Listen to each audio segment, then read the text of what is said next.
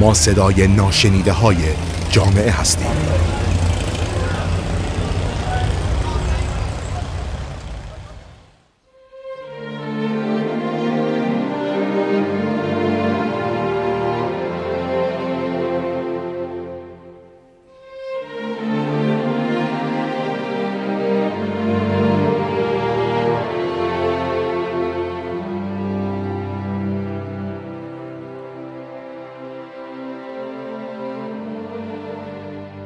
چندین سال پیش در تاکسی نشسته بودم. رانندش پیرمردی لاغر با صورتی استخوانی بود که سیگاری بر گوشه لب داشت. او هم طبق عادت همه راننده تاکسی ها گلایه را آغاز کرد و دلش از جفای روزگار پر بود.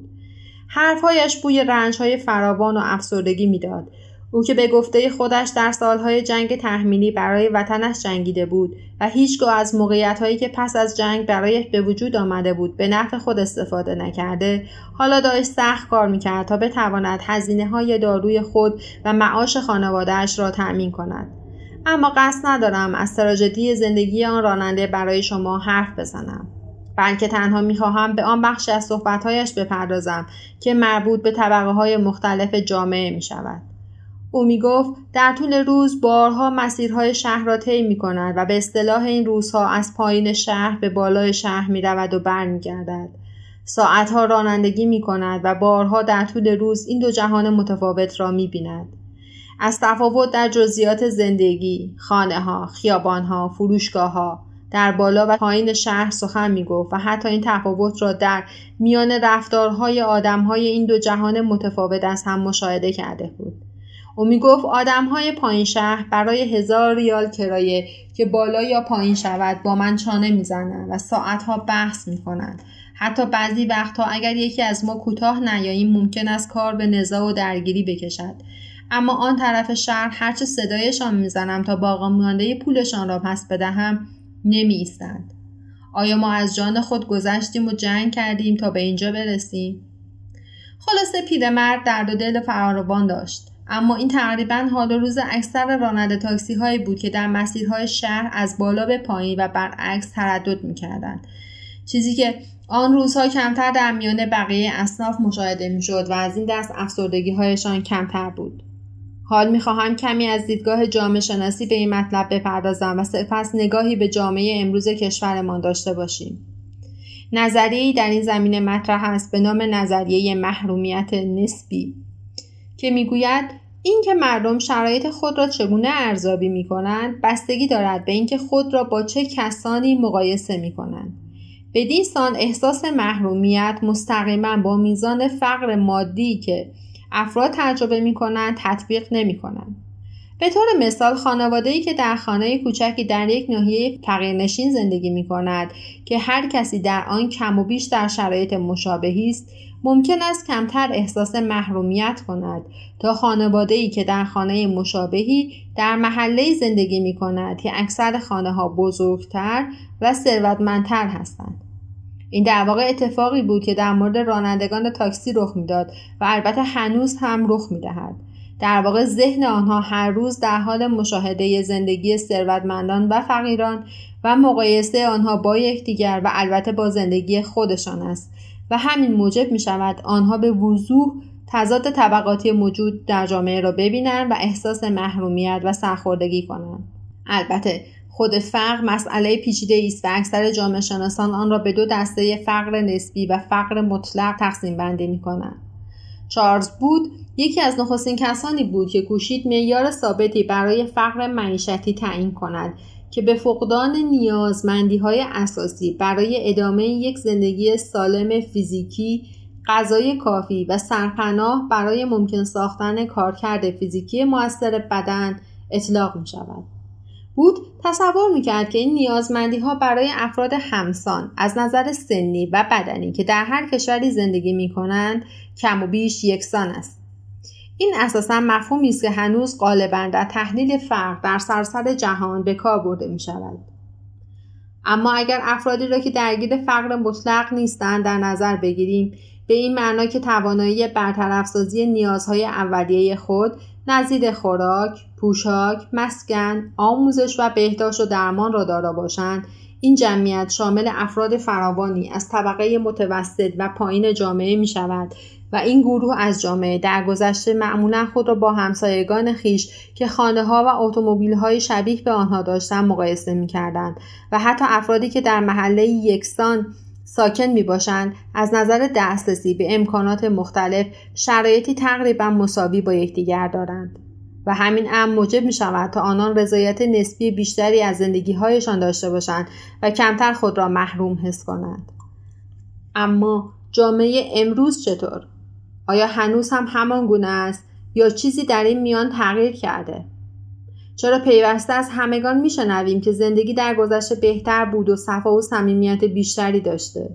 در حالی که می‌دانیم امکانات در گذشته کمتر بوده و کارهای روزمره بسیار ماشینیتر و ساده تر شده و به نوعی زندگی راحت تر گردیده است.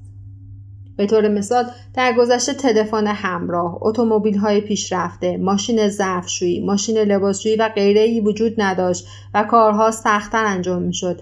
اما اکثریت قریب اتفاق می‌گویند که در آن زمان آرامش بیشتری وجود داشته. منشأ این آرامش کجاست؟ تا حدودی می‌توان پاسخ را در همین نظریه محرومیت نسبی جستجو کرد. امروزه در واقع تکنولوژی این آرامش را برهم زده است اما چگونه؟ تلفن های همراه و تلویزیون هر یک به نوعی مشغول نشان دادن تضاد طبقاتی موجود در جامعه هستند. تلویزیون از طریق نمایش سریال های داخلی و خارجی به ویژه سریال های ترکیه‌ای سبک زندگی رو به مردم نشون میده که از آنچه که آنها روزانه انجام می‌دهند دور است. اما متوجهشان می کند که چنین طبقه نیز در جامعه که آنها در آن زندگی می کنند وجود دارد و شاید حتی آن اسلوب زندگی متمولانه رویای همیشگی طبقه های پایین جامعه بوده باشد. اشتباه نکنید. این حس حسادت نیست که آنها را متأثر می کند بلکه همان محرومیت نسبی است که موجب می شود که آنها خود را محروم و تا حدی فاقد ارزش بیابند. ناخداگاه ذهن مقایسهگر انسان به مقایسه سبک زندگی خود با آنان می‌پردازد و این مقایسه به همه ابعاد زندگی و رفتاری تعمیم مییابد و حتی به مقایسه آینده خود و فرزندان با آینده آنها و فرزندانشان میانجامد سریال های داخلی نیز از این الگو برای فروش بیشتر پیروی می کنند و آنچه را که جلوه بسری بهتری دارد به مخاطب عرضه می کنند.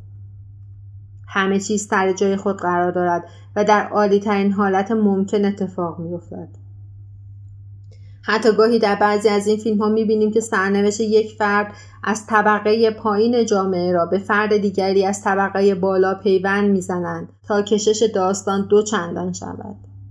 چیزی که می‌دانیم در عمل بسیار نادر است و اصطلاحا فقط در فیلم هاست که اتفاق میافتد آنها به خوبی می‌دانند که مخاطب عمده آنها طبقه متوسط و پایین جامعه می باشد و آنها زمانی که ساعتی را برای وقت گذرانی به سینما می روند و یا در خانه هایشان به تماشای تلویزیون مشغولند دوست ندارند مجددا زندگی سخت و مشقتبار خود را به تماشا بنشینند و فیلمی تلخ در ژانر اجتماعی ببینند بلکه ترجیح می دهند رویاهایشان که توسط عده قلیلی از افراد جامعه زندگی می شود را نظاره کنند.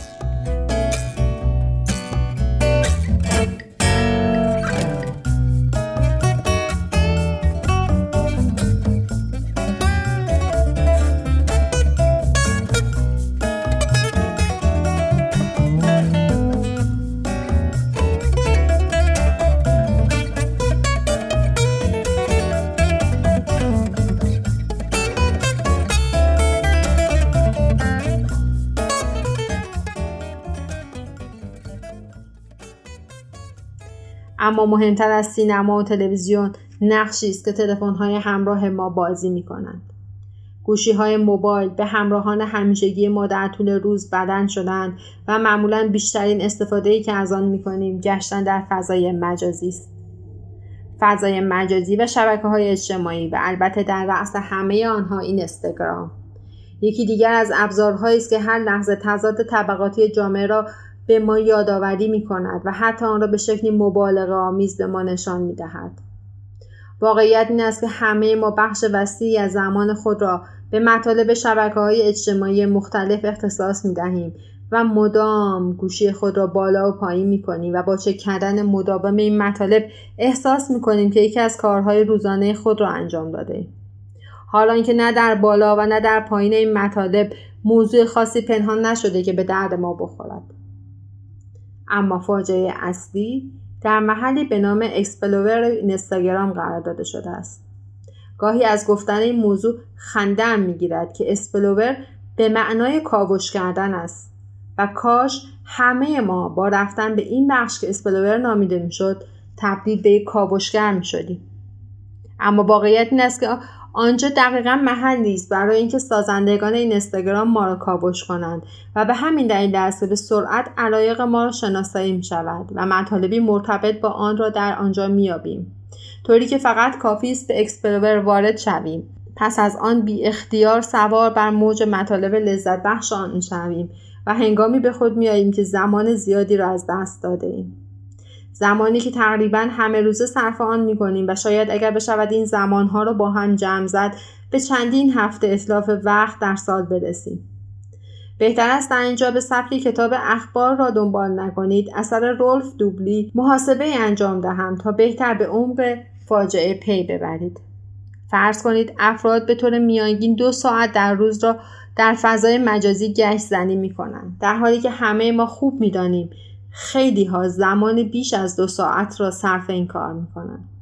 آنها هر ماه 60 ساعت و در طول سال 720 ساعت خود را در فضای مجازی سپری می کنند. جالب است بدانید که 720 ساعت معادل سی روز می شود و این بدان معنی است که سالهای این افراد 11 ماه و نه 12 ماه است. بدون شک این اتفاق برای افراد موفقی که برای زمانشان ارزش فراوانی قائلند تحمل ناپذیر است. اما این زمان صرف چه چیزی می شود؟ این درست است که فضای مجازی و شبکه های اجتماعی کاربردها و خواص فراوانی دارند اما آنجا نیز نوعی حس محرومیت نسبی در افراد به وجود می آورد که بسیار مبالغه آمیزتر از آن است که در مورد تلویزیون و سینما گفته شد شخصی را تصور کنید که صبح زود با نارضایتی از خواب بیدار می شود صبحانهاش را می خورد شاید بگو مگوی ساده با خانوادهش داشته باشد. سپس از خانه بیرون می‌زند و به دانشگاه یا به سر کارش می‌رود. در آنجا هم ساعتها سر کلاس درس میشینه یا به سختی کار می‌کنه. یا شاید حتی کارفرماش بیاد و با لحن بدی هم باهاش صحبت بکنه. سپس ممکن است قبل از غروب آفتاب یکی از دوستانش باهاش تماس بگیره و بگوید بیا با هم به فلان رستوران برویم و ساعتی با هم باشیم. او هم بپذیره. با هم به اونجا میرن پیتزایی سفارش میدن و در حالی که لبخند زدن عکسی از آن لحظه می‌گیرند و در اینستاگرام خود به اشتراک می‌گذارند در واقع همانطور که می‌بینید همه افراد در طول زندگی خود مانند همین شخص فرضی فراز و فرودهای زیادی را تجربه می‌کنند و زندگیشان دارای لحظاتی سخت تلخ معمولی پرتنش و احتمالا شاد و مفرح می باشد که آنها تنها بهترین لحظه خود را با شما به اشتراک می‌گذارند و نه همه آن را. حال این عجیب نیست که گشتن در فضای اینچنینی آن هم به مدت طولانی که سرشار از لحظات خوب و اصطلاحا لاکچری دیگران است همان حس محرومیت نسبی را در ما به وجود می آورد و موجب می شود زندگی خود را آری از هر گونه هیجانات و تفریحات روزمره بیابیم هرچند خود نیز به اندازه دیگران هیجان و تفریح در زندگی هایمان داشته باشیم البته به هیچ عنوان این تمام قضیه نیست و تنها می تواند یک دلیل جامعه شناسانه باشد که چرا آرامش انسانهای امروزی برهم خورده و افراد زمانی را آنگونه که در گذشته بود نمی بینند. به هر حال با توجه به نظریه محرومیت نسبی فاصله گرفتن از دنیای مجازی و یا حداقل دنبال نکردن افرادی که زندگی های متمولانه خود را در این استگرام به نمایش می‌گذارند و حتی از آن پول در میآورند شاید بتواند تا حدی آرامش را به ما برگرداند و زمان زیادی در اختیار ما قرار دهد تا بتوانیم بیشتر مطالعه کنیم و یا حتی کارهای عقب افتاده خود را سامان ببخشیم.